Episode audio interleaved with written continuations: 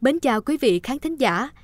Chào đón quý vị đến với chương trình radio số phát sóng 25 của dự án Lăng kính khát vọng, dự án radio hướng tới mang lại cho cộng đồng những suy nghĩ tích cực lạc quan cũng như niềm tin vào cuộc sống thông qua những câu chuyện từ bệnh nhân hay người thân của họ.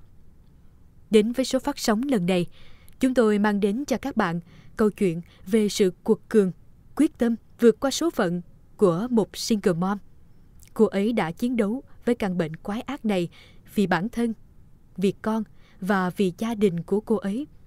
Đứng dưới góc nhìn của cô, căn bệnh này không phải là một án tử.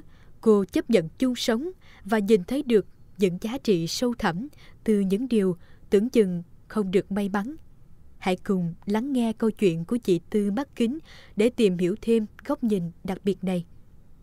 Sau đây, mời quý khán thính giả lắng nghe nội dung chia sẻ từ chị Tư. Ung thư, tôi được nhiều hơn mất. Tôi quyết bỏ hết tất cả để làm thủ tục nhập viện, càng sớm càng tốt. Tôi biết rằng tôi phải cố gắng bình tĩnh để cứu lấy chính mình, nhưng không biết từ bao giờ hai hàng nước mắt mà đã từ lâu tôi cứ ngỡ là đã tắt tiếng lệ sau rất nhiều biến cố trong cuộc sống thường nhật hàng ngày thì giờ đây, một lần nữa, nó lại tuôn chảy không ngừng. Khi tay tôi vẫn điều khiển chiếc xe chạy trên đường, nhưng vô định. Tôi kệ cho tôi được khóc, mặc cho nước mắt tuôn. Tôi thấy mình được là mình sau khi đã cố gồng đến tim muốn bung ra khỏi lồng ngực. Xe càng chạy, tôi càng gào khóc, tấm tức như một đứa trẻ. Tôi, một single mom 42 tuổi một viên chức bình thường của ngành công tác xã hội. Sống vì lý tưởng, sống không cầu toàn, có nhiều dự định và kế hoạch cho tương lai.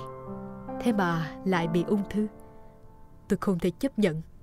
Và rồi, dù không chấp nhận, thì cái ngày 28 tháng 4 năm 2017 tôi chính thức nhập viện điều trị tại bệnh viện ung bướu thành phố Hồ Chí Minh.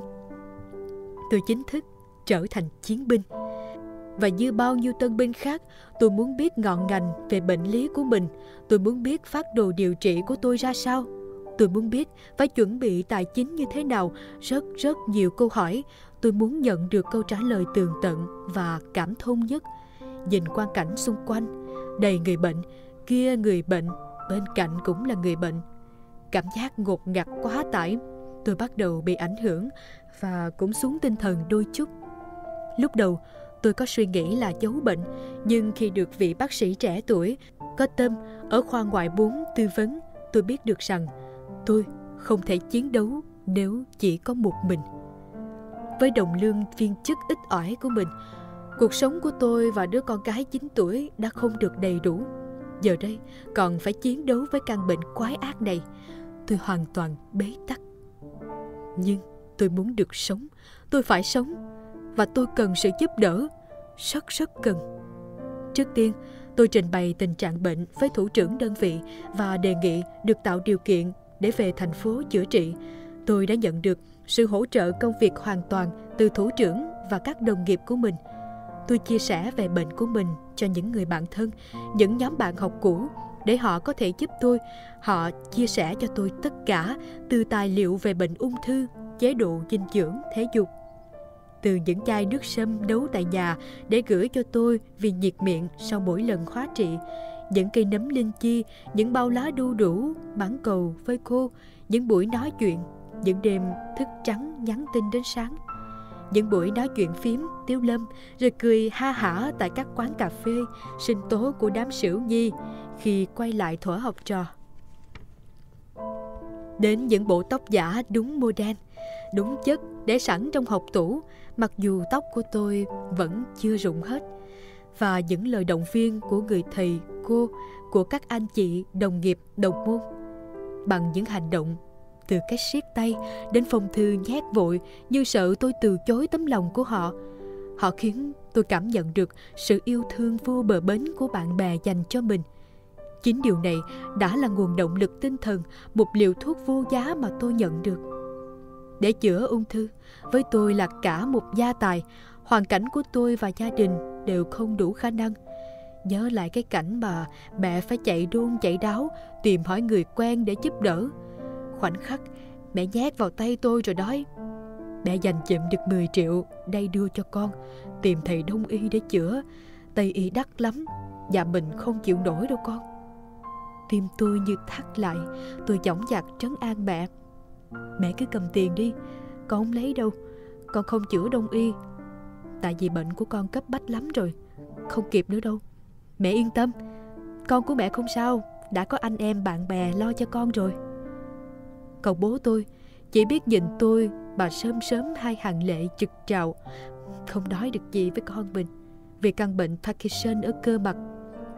Tôi đau đớn vì nỗi đau thân xác này thì ít, Nhưng tôi đau khi nhìn thấy bố mẹ đang ngoài 80 mà cứ phải lo lắng, phải đau khổ vì căn bệnh của con. Con gái của tôi vốn đã là một cô bé thiệt thòi về tình cảm. Đây phải chịu thêm cú sốc này thì đời con bé sẽ ra sao? Tôi nói theo gương của mẹ. Gia đình tôi hay gọi mẹ tôi là nàng. Nàng ấy cũng là một chiến binh, một chiến binh kiên cường. Ở tuổi ngấp nghé 80, nàng đã xuất sắc vượt qua ba cuộc phẫu thuật cắt bỏ túi mật, phẫu thuật ca đại tràng và hoại tử tụy cùng một thời gian. Hai lần ngồi xe lăn tưởng chừng như gục ngã, nhưng đàn ấy đã không khuất phục. Với tinh thần và sức khỏe hiện tại, đàn thơ của gia đình tôi vẫn là một huấn luyện viên thể dục cộng đồng cho nhiều loại u ở công viên Tao Đàn vào mỗi buổi sáng. Và tôi chiến đấu bằng lòng kiên định, quả cảm của chính mình bên cạnh sự chia sẻ yêu thương của gia đình, bạn bè, đồng nghiệp. Tôi đã phẫu trị, thực hiện 13 trên 18 toa hóa sinh, 14 tia xạ. Hiện tại, tôi vẫn tuân thủ phát đồ điều trị của bác sĩ tại bệnh viện, vô thuốc 3 tuần một lần. Tôi vẫn tiếp tục công tác tại một trung tâm chăm sóc, nuôi dưỡng người lang thang và bệnh nhân tâm thần. Ngoài ra, tôi cùng vài người bạn nữa, thành lập một nhóm nho nhỏ thiện nguyện, chia sẻ những bát cháo ấm đêm khuya đến với người không gia đình. Lấy niềm vui của mọi người để làm niềm vui cho chính mình. Tôi luôn phải giữ vững tinh thần, giữ vững niềm tin, để tin rằng một ngày thật gần sẽ đến với kết luận, tôi đã hết bệnh và đã chiến thắng. Tôi cảm ơn cảm ơn rất nhiều điều mà tất cả đã đem đến cho tôi. Với tôi ung thư tôi được nhiều hơn mất Thưa quý vị, niềm tin là một liều thuốc đặc biệt, phải không ạ? À? Đó đã giúp chúng ta đánh bật tất cả. Chị ấy tin rằng chị sẽ đánh bại căn bệnh bằng sự kiên định và quả cảm của mình.